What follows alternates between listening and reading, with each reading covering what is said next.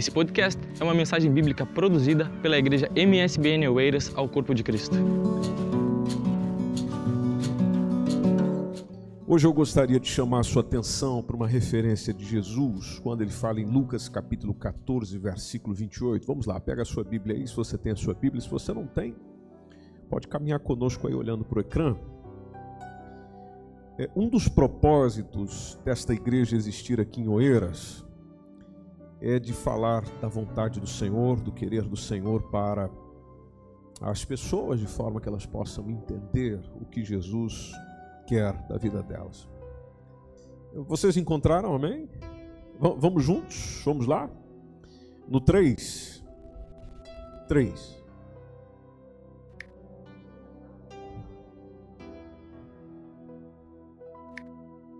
A gente é acostumado com a coisa ordeira, né? Então vamos lá, no 3.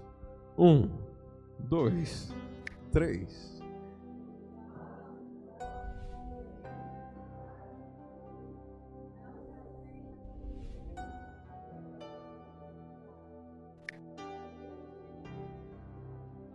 Muito bem. É, agora só quem jantou. Vamos lá. Um, dois, três.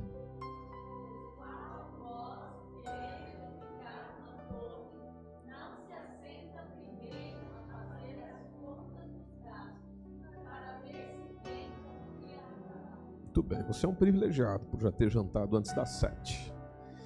É, eu acho interessante nessa palavra do Senhor, porque ela nos faz refletir sobre a importância de ter planos. Planos.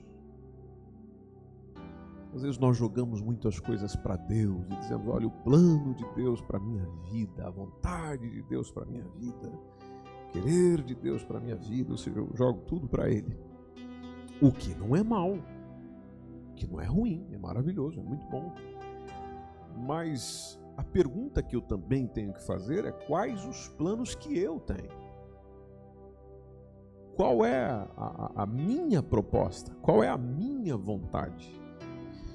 Eu condiciono o que eu planifico sob a vontade do Senhor. Isso basta ler Provérbios 16 e nós aprendemos isso com tranquilidade. Provérbios 3 também nos ensina isso. Mas é, qual é o seu plano?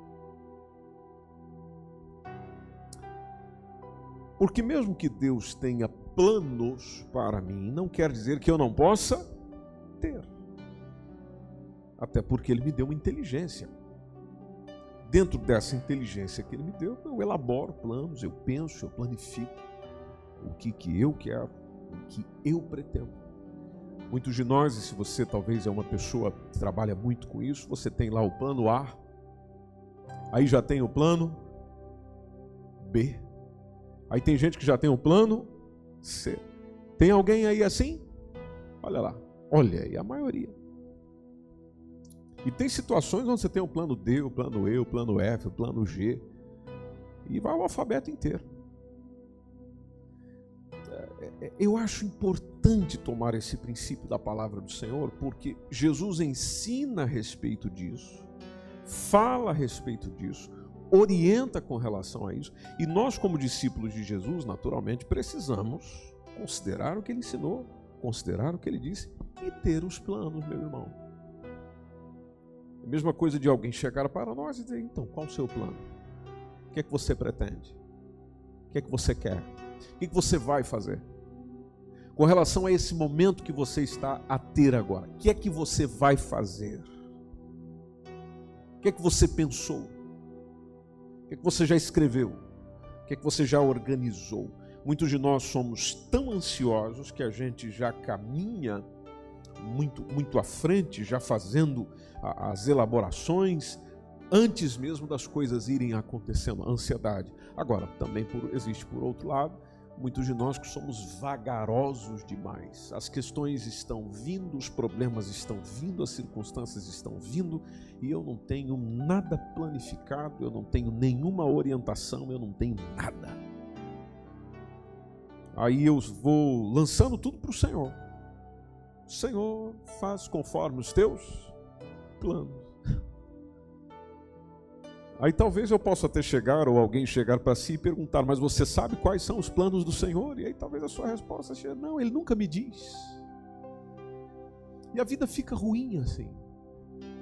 Você vive sem propósito, você vive sem objetivo, você vive sem foco, você acorda, você sai para a sua rotina, sai para o seu trabalho, sai para a sua agenda, cumprir a sua agenda diária, mas você não tem objetivo, não tem meta, não sabe onde quer chegar, não sabe o que quer fazer, não sabe nem porque está em Portugal.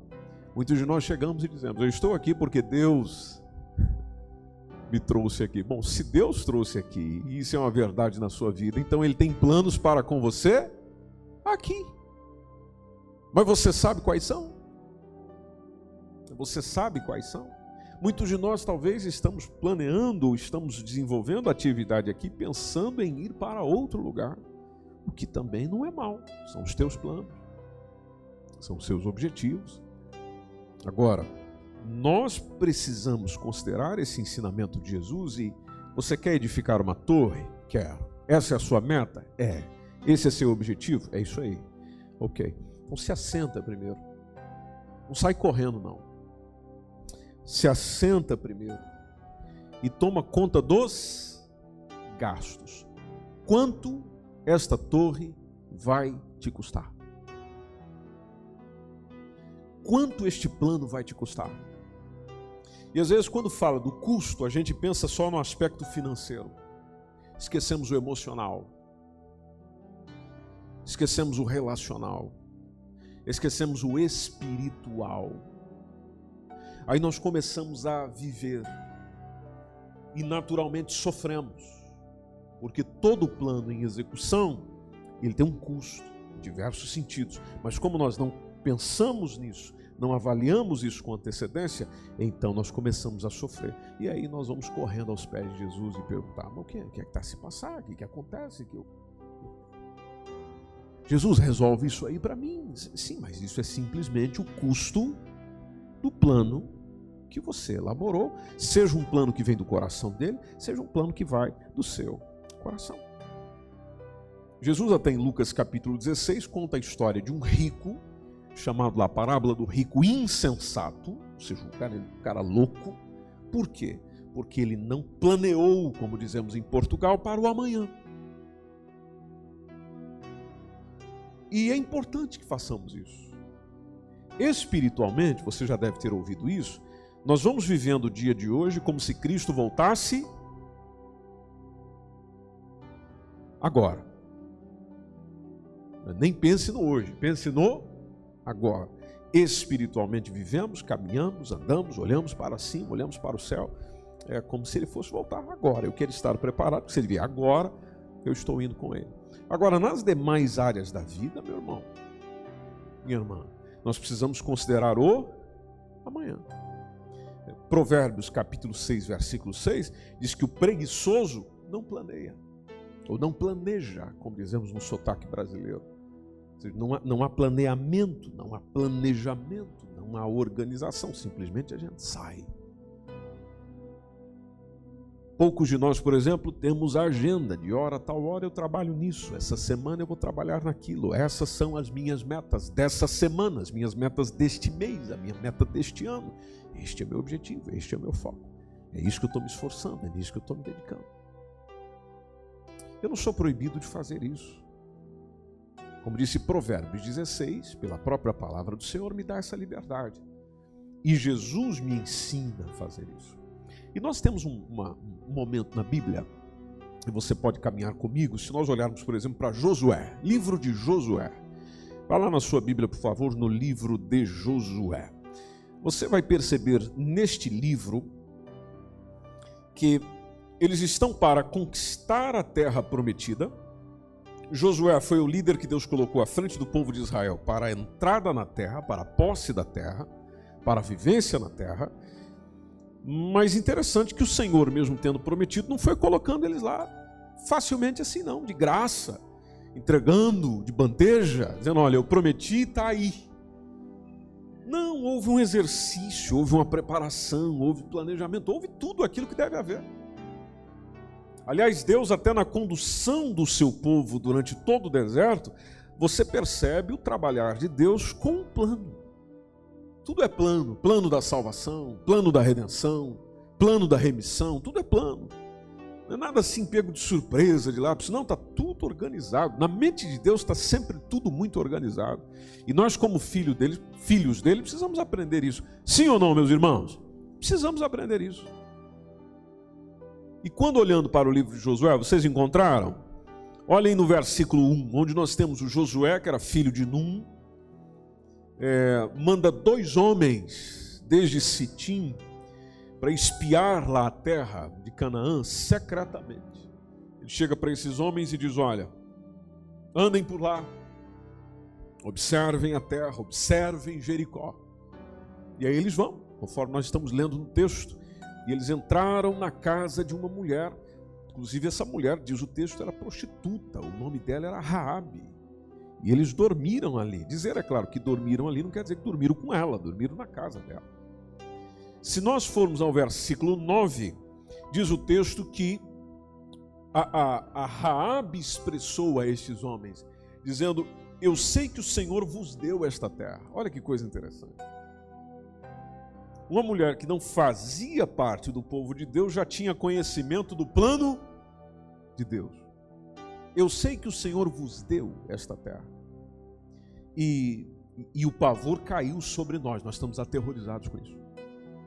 Dizia Raabe, todos os moradores da terra estão até, interessante a expressão do texto, né, que você vê ali na última linha, ó, estão desmaiados diante de vós. Vamos ao versículo 11 desse mesmo capítulo, capítulo 2. Quando eles, é, é, ouvindo isso ainda no, no o relato de Rabi diz: desmaiou o nosso coração. O isso que? O isso que está no versículo 10, do que Deus tinha feito, do que Deus tinha realizado, mar vermelho e tantas outras coisas. Desmaiou o nosso coração. Aqui já não tem mais ninguém animado por causa da vossa presença, por causa da vossa proximidade. Porque o Senhor vosso Deus é Deus em cima nos céus e embaixo na terra. Gente boa do Senhor, quem é que está falando isso? uma mulher que não fazia parte do grupo que estava para entrar, entrar na terra prometida. Não, não, não estava conectada ao povo de Deus, não era parte até então do povo de Deus. E a mentalidade que ela já tinha, a notícia que ela já tinha recebido, ela e o povo da cidade de Jericó, com relação àquilo que Deus já tinha feito por aquele povo que estava logo ao virar da esquina, já tinha mexido com o coração deles. Vamos dar um pulinho lá no versículo 23. Aí o versículo 23 diz que os dois homens, quando voltaram, eles desceram do monte, passaram, foram lá ter com Josué, que esse era o plano. Vão lá, espia, observa, volta aqui. Eles vão ter com Josué, o filho de Nun. Conta-lhe tudo o que acontecera. E o versículo 24, a mensagem deles a Josué é: certamente o Senhor tem dado esta terra nas nossas mãos. Por quê? Bom, eles dão a razão. Porque todos os moradores estão desmaiados diante de nós. Aí você fica pensando, bom, então tá favorável para chegar e ir entrando, porque já está todo mundo. Nós não vamos ter dificuldade, nós não vamos ter problema, é entrar e arrebenta, como dizem alguns. Entra com tudo, porque lá já está todo mundo, já está já, já tá tudo dominado. Não, senhores, não foi assim não. O que, que aconteceu? Bom, basta voltar no capítulo 10. Nós não vamos ler versículo a versículo, mas se você voltar no capítulo 10, não, desculpe, capítulo 1. Só que se você olhar entre o versículo 10 e o versículo 18, e eu destaco aqui consigo o versículo 11, a, a, a mensagem de Josué, em primeiro lugar, foi: provede-vos de comida arranjem comida, reservem comida. Lembre-se que nós estamos a falar de um povo que está vindo de 40 anos de muita luta, de muito milagre, de muita rebelião, de muita surpresa, de muita decepção, e agora que está chegando ali no seu destino. E, e, grande parte dos milagres, como a travessia do deserto, por exemplo, foi com o maná. Já ouviram falar disso? Quem ouviu diz amém. Lembra que tinha um manazinho caindo durante 40 anos para alimentar essa gente. O que, que nos dá a entender no contexto? Nos dá a entender o contexto que simplesmente o Josué reuniu os príncipes do, do, do povo, deu-lhes uma ordem com a qual os hebreus não estavam até acostumados, que é: vocês passem pelo meio do arraial, ordenem ao povo para se prover de comida. Vocês precisam de suprimentos. E eles só tinham três dias para providenciar tudo. Então acredita-se que, que a ordem é a mesma coisa de chegar ao povo e dizer: arranjem receitas, pega essa porçãozinha do maná, provisão do alimento aqui da zona onde nós estamos, que era a Transjordânia, que era onde eles estavam justamente acampados, e simplesmente com esse auxílio dos auxiliares que o Josué tanto precisava, porque um líder não pode resolver tudo sozinho, e aí eles ajudam, compartilha isso com o seu povo, os cooperadores se envolvem nessa recolha, convocam as tribos, houve uma convocação, que tinha lá a tribo de Ruben, a tribo de Gade, a metade da tribo de Manassés, que elas decidiram que iriam ficar ali é, dentro, dessa, dentro dessa localização onde eles já estavam, então convocam essas tribos para elas atravessarem junto o Rio Jordão para irem lá, conquistar a terra junto com seus irmãos, e, e, e só vamos deixar aqui alguma parte para proteger as mulheres, para proteger as crianças, o patrimônio que nós estamos deixando aqui, deixamos alguns homens aqui, os demais vão todos partir e vão para a guerra a fim de conquistar o que o Senhor prometeu. Veja a expressão, conquistar o que o Senhor prometeu. Logo, nos lembra tudo, que mesmo que o Senhor tenha prometido, mesmo que o Senhor tenha concedido, é preciso entrar num processo de conquista. E a conquista depende do esforço de quem? Nosso. É eu que tenho que me esforçar. É, é eu que tenho que, que, que me esmerar nesse sentido. E é isso onde eu compartilho também um pouquinho convosco, igreja querida, tanto você que está aqui, quanto aqueles que nos acompanham pela é, internet. É, é, é preciso se esforçar, é preciso dar o melhor de si. Nós temos que aprender a dar o melhor de nós.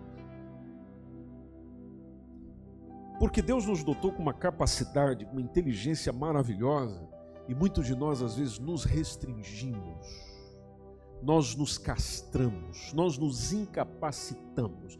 Você pode perceber que nossa, a, a, a nossa afirmação de inferioridade é, é, é sempre exagerada. É, eu não sou ninguém, eu não tenho condição, eu, eu não tenho possibilidade, eu não tenho capacidade, eu não tenho, é sempre eu não tenho, eu não posso, eu. Não. Não. Porque se eu entro assim numa guerra, então eu já perdi a guerra. Ninguém entra numa guerra, ninguém entra num conflito, ninguém entra numa luta pensando que não pode ganhar. Porque se ele achar que não pode ganhar, então significa que ele já perdeu. Ainda mais quando existe uma promessa de Deus com relação àquilo. Um direcionamento de Deus com relação àquilo. E você pode ver que fez parte do plano, por exemplo, o envio dos espias, que a gente leu aqui no capítulo 2. Isso vai desde o versículo 1 até o versículo 24, eh, onde nós vamos acompanhando toda essa esse movimento de Josué. Aí você fica a pensar, mas se ele envia espias, quer dizer que ele não confia em Deus? Quer, quer dizer que ele não estava dependendo de Deus? Não, ele estava dependendo. Só que aqui é o seguinte, meu irmão: existe a responsabilidade pessoal ou seja, aquilo que eu estou agindo, porque é da minha responsabilidade como líder, como profissional, como pessoa, como cidadão, ou seja, é a minha responsabilidade, e existe também a parte da, da fé, a parte da dependência de Deus, ou seja, eu entro com a parte que me cabe, Deus entra com a parte que cabe a Ele. Amém, gente boa? Logo, unindo a minha parte com a dele, sucesso garantido essas qualidades de, de, de, liderar, de organizar, por exemplo, Josué tinha, justifica, por exemplo, a sua escolha. Você pode perceber que Deus trabalha de uma forma maravilhosa nesse sentido, que quando o povo sai do Egito, um povo rebelde, difícil, complicado, quando o povo sai do Egito, Deus coloca um homem manso para liderar, calmo, chamado nos textos bíblicos de o mais manso da terra, super paciente. Como é que era o nome dele? Moisés. Bom, mas chega um momento que a, a, a espada tem que, como diz alguém, tem que comer. Chega uma hora que precisa do indivíduo de guerra. Aí o que, que Deus faz? Mantém o Moisés? Não. Agora está na hora de mexer na liderança, porque agora eu não preciso de um líder calmo. Agora eu preciso de um líder que tenha disponibilidade de tirar a espada. Seja um líder de guerra, seja um comandante, seja um general. Então Deus simplesmente faz a troca. Retira Moisés, recolhe Moisés. A Moisés ele dá a orientação dizendo agora coloca Josué. Eu preciso de Josué. Porque Josué era exatamente assim. Inclusive, diz no texto bíblico que certa vez acontece aquilo que a teologia chama de teofania, onde o próprio Deus vai ter com o povo de Israel e ele chega diante de Josué. Você sabe o que, que Josué fez, meu irmão? Josué arrancou a espada da bainha e simplesmente olhou para o ser, que era o próprio Senhor, mas que se apresentou, se materializou diante dele. E a palavra dele, sabe qual foi? Isso com a espada apontada. A pergunta dele: És um dos nossos ou dos nossos inimigos? Era um indivíduo de conflito era um indivíduo chegar junto. Então veja que nos planos de Deus há sempre o tempo certo, seja para a liderança, seja para a minha vida, seja para a execução dos planos, há sempre um, um, um, plano dele nesse sentido. Por isso que é tão maravilhoso quando a gente vai aprendendo esses princípios bíblicos que o coração tranquiliza, mas ao mesmo tempo ele ferve de vontade de nos prepararmos para aquilo que Deus quer que nós conquistemos, que é promessa dele para nós. Mas você sente ali o coração pulsando de vontade de sim, Senhor, eu, eu me preparo para isso, eu, eu, me envolvo, eu, eu, eu me envolvo nisso, eu, eu quero conhecer o meu campo de batalha. Isso também é prudência. Conhecer o campo de batalha, com quem eu vou enfrentar, é, é, que circunstâncias eu vou ter, isso é prudência. Agora, também fica excelente esse comportamento quando eu mantenho essa fé inabalável na promessa que Deus traz para cada um de nós. Então guarda esse princípio no teu coração que essa semana você vai precisar disso. Faz teus planos. Seja inteligente. Se organize. Pense. Deixe-me ir mais além de umas perguntas mais diretas. Quem você quer ser ou ter daqui um ano? Daqui cinco anos? Daqui dez anos? Quem será você? E tentando pelo menos determinar no seu coração quem você deseja ser, além de toda essa meta espiritual, de ser um filho de Deus, uma pessoa que ama Deus, uma pessoa que coloca Deus acima de todas as coisas, sim, mas isso é a meta para a vida inteira. Não me refiro a isso, me refiro à tua vida por aqui. Você não vai passar toda a sua vida por aqui, naturalmente, mas durante a sua vida por aqui. Quem você quer ser? E o que é que você está a fazer para ser? Ou para ter? E o que é que você tem levado diante de Deus também, condicionando a sua vontade à vontade dele? Naturalmente Deus pode nos levantar para mover para muito dos seus propósitos. Só que às vezes nós temos uma visão também tão grandiosa e esquecemos que às vezes Deus nos levanta para o seu propósito, mas não é para um tempo prolongado, às vezes é para alcançar um. Essa semana, lendo um livro, ah, li exatamente uma frase que, trazia essa reflexão. Às vezes nós imaginamos, olha, Deus vai me usar. E como é um livro que trata muito da área ministerial, então o autor colocava: às vezes você imagina que Deus vai te usar para alcançar 10 mil. Quando na verdade a intenção dele é que você alcance um. Como diversas pessoas na Bíblia que você encontra que o Senhor usou para alcançar um. Agora, esse um que essa pessoa alcançou revolucionou o mundo. Quando se fala, por exemplo, do avivalismo, do, do, do avivalismo que aconteceu no século passado, você já deve ter ouvido o nome de John Wesley, ou o irmão dele também. Mas quando se fala os nomes deles, os nomes deles, melhor dizendo, é, dificilmente se fala da mãe. Do trabalho que a mamãe de John fez. Se fala muito, por exemplo, de Paulo, o apóstolo Paulo, grande missionário até hoje, veja, três epístolas dele no Novo Testamento. Que homem usado nas mãos do Senhor. Pois é, mas você é, acha que isso veio do nada, assim, que Deus não levantou ninguém para falar com Paulo? Não. Uma das pessoas por exemplo, foi usado para abençoar a vida de Paulo, orientar o Paulo, cuidar do Paulo, e o nome dele quase nem aparece, é Barnabé. Principalmente lá na fase inicial, onde estava todo mundo com medo do Paulo. Porque o Paulo era um indivíduo nervoso, saía matando todo mundo lá que dizia que Jesus, ele, vamos matar, vamos matar, vamos matar. E lá está o Barnabé, meu irmão. Ó, oh, firme e forte ali, o que cuidou de Paulo, atendeu Paulo. Chega uma hora que ele sai de cena. Mas olha no que Paulo se tornou, ou Saulo. É Saulo, nome hebraico, Paulo, nome romano. Mas olha o que ele se tornou. Às vezes nós ficamos imaginando, ah, Deus vai me usar, oh, Deus vai fazer, Deus vai para eu ser cara grande, famoso, jogador famoso, profissional famoso, pastor famoso, onde todo mundo vai chegar perto e vai, oh, ai que bom, que privilégio de conhecer. Olha, estava sonhando em te conhecer. Olha, acompanho você no Instagram. Olha, sou fã das suas postagens não sei aonde. Olha, tantos seguidores que você tem. Mas a gente fica imaginando essa cena toda. Não, não. Às vezes Deus pode nos usar para ganhar alguns.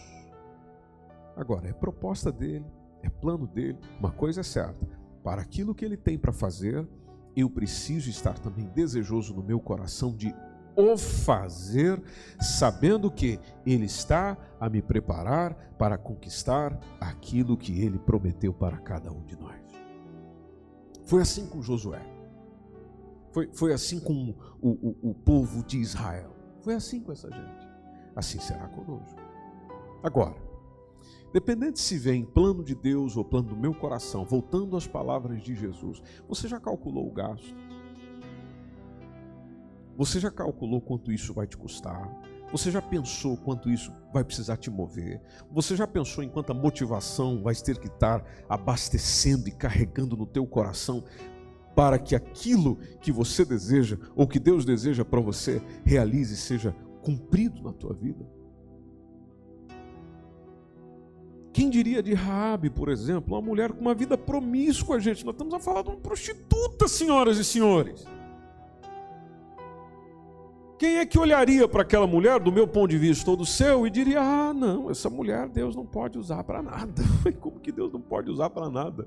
Deus usou aquela mulher para receber esses indivíduos, inclusive salvou essa mulher, essa mulher, no, a mesma corda que, que os espias puderam descer pela janela, foi a mesma corda que salvou a vida dela, onde está lá uma prefiguração do sangue de Cristo, porque era um, um fio vermelho ou escarlate, do qual simplesmente salvou ela, salvou a família dela. E deixa eu contar uma coisa interessante para você. Quando você lê a genealogia de Jesus em Mateus capítulo 1, sabe o nomezinho de quem que está lá? Da mulher que casou, se orientou na vida, inclusive faz parte da genealogia do nosso Senhor e Salvador. Quem é o nome dela? Raabe. Olha Deus fazendo do improvável coisas maravilhosas. Aliás, parece que Deus gosta ou ama trabalhar com improváveis, porque você vê Ele só chamando quem a gente não chamaria, movendo quem a gente não moveria por isso que eu gosto muito do mas, ou quando encontramos esta palavrinha nos evangelhos ou na palavra de Deus, mas. Porque o mas muda tudo. Onde está vindo ali uma pessoa que naturalmente você não vê esperança nenhuma para ela, mas. Então, meu querido irmão, irmã, gente boa que nos ouve hoje, quais são os teus planos? Quais são os teus planos para a tua vida? Emoção, profissão, espiritualidade, por exemplo. Nós estamos numa igreja, nós estamos num culto, e eu aproveito para destacar essa parte antes de encerrarmos. Sua espiritualidade. Pensa comigo quanto tempo de fé você tem, se é que você tem. Quantos anos atrás você recebeu Jesus como seu único e suficiente Salvador? Responde aí para si mesmo. Acrescenta uma outra perguntinha depois dessa. Nesses tantos anos ou meses, quanto você cresceu espiritualmente? Quão parecido com Jesus você é nestes anos todos? Toma os anos de fé que você tem e veja a semelhança da sua caminhada com Cristo. Quanto que você já cresceu? Tenho 10 anos, 15 anos. Pois é, nesse tempo, quanto você cresceu à semelhança de Cristo? De que você olha para si mesmo, mediante a palavra de Deus, e diz: Nisso eu sou parecido com Cristo. Não para o seu orgulho, não para a sua prepotência, não para a sua exaltação. Não, mas para a sua própria análise, porque você é discípulo dele. Você recebeu ele. Você que chegou e disse: Tu és o meu Senhor, o meu Salvador. Bom, então se ele é o Senhor, o seu Salvador, alguma coisa dele tem que estar em você. Não é possível. Nesses meses todos, nesses anos todos, nada dele entrou em si, nada dele existe em si. Ah, ah, será que eu e você podemos utilizar a palavra do apóstolo Paulo? Já não sou eu quem? Vivo, mas Cristo vive em mim. Ou seja, quanto que você desenvolveu? Deixa eu colocar isso em outros termos. Há quanto tempo você vai na igreja? Quantas pregações você já ouviu? Quantas canções você já sabe? Quanta coisa você já conhece? E o que, que isso mudou? O que, que isso alterou em você? Você é melhor em quê? Ou se tornou pior? ou se tornou pior, porque eu acho que às vezes nós na igreja, e tenho toda a liberdade de falar isso, é, parece que nós nos tornamos piores. E sendo que dentro do Evangelho e da palavra de Deus, eu sou chamado a amadurecer espiritualmente, a amadurecer. Às vezes há um comportamento entre nós que é coisa de menino espiritual, coisa de gente que chegou na fé ontem de gente que conheceu a Cristo agora. Que é natural que se espere. De um, de um bebê, eu espero um comportamento de bebê. Agora, se você vê um, um cara grande por aí, um homem do tamanho do, do, do Luiz Pedro, por exemplo, é, mas um, um senhor desse tamanho aí, que não é o caso dele, só falando do tamanho dele, é, mas andando pela rua aí com uma xuxa na boca e, e, e esfregando uma, uma fraldinha no rosto, como faz ali o, o menino Theo Henrique. O que, que você ia olhar para essa pessoa e ia dizer o quê? Tinha que expulsar. Mas ele tem, tem Não é? Ou seja, você não espera ver numa pessoa adulta ou já crescida, comportamento de bebezinho. Ou espiritualmente é o mesmo processo, meu irmão. Espiritualmente é o mesmo processo, minha irmã. Se espera de um maduro espiritualmente, ou uma pessoa que está caminhando com Cristo há tantos anos. Maturidade espiritual. Repita comigo: maturidade espiritual. E, você, e, e antes de eu encerrar, sabe, sabe como é que você percebe maturidade espiritual na vida de alguém? Na forma que ela resolve as complicações da vida. É aqui. É aqui.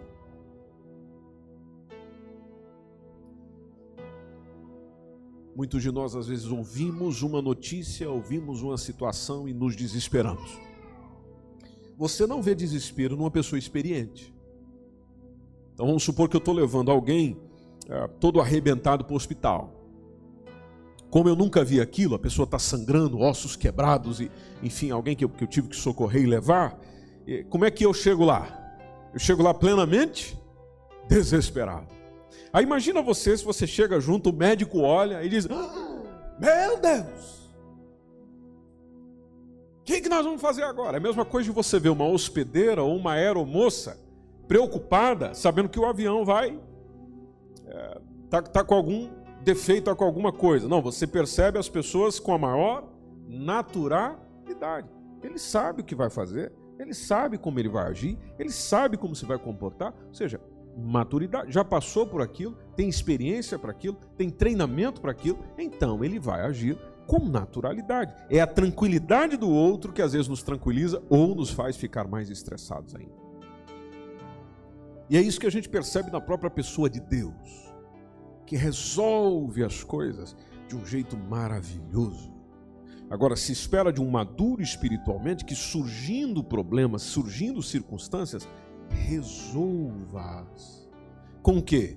Com essa maturidade, com essa sabedoria, com essa discrição que vem do Senhor e da Sua palavra. Meu irmão, minha irmã, não existe um problema que o Senhor não possa resolver. Repito, não existe um problema que o Senhor não possa resolver. Repito, não existe um problema que o Senhor não possa responder. Eu não preciso mentir, eu não preciso enganar, eu não preciso questionar, eu não preciso ficar perguntando, eu não preciso ficar discorrendo. Não, não, não. Eu tudo que eu preciso é aprender com ele, da palavra dele, do ensino dele. Isso me traz maturidade, isso me traz crescimento, isso me traz desenvolvimento. E trazendo esse crescimento, esse desenvolvimento, você simplesmente começa a aplicar.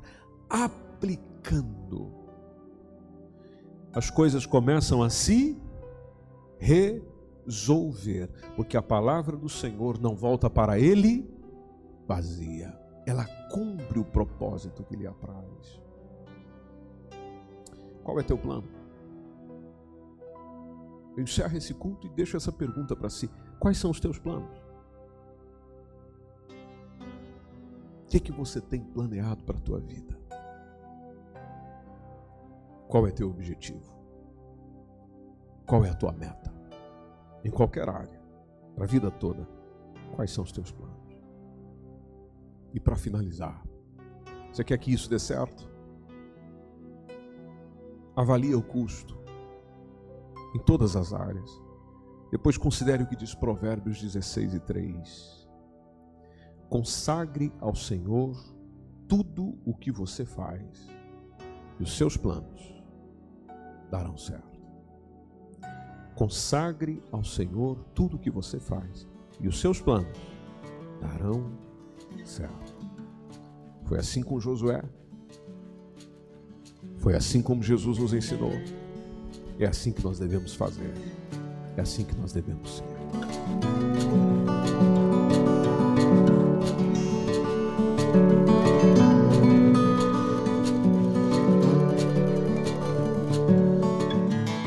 Esse foi mais um podcast, uma mensagem bíblica produzida pela igreja MSBN Oeiras ao Corpo de Cristo. Siga-nos nas redes sociais, Facebook e Instagram Subscreva o nosso podcast e também o nosso canal no YouTube. Saiba mais em msbnportugal.com.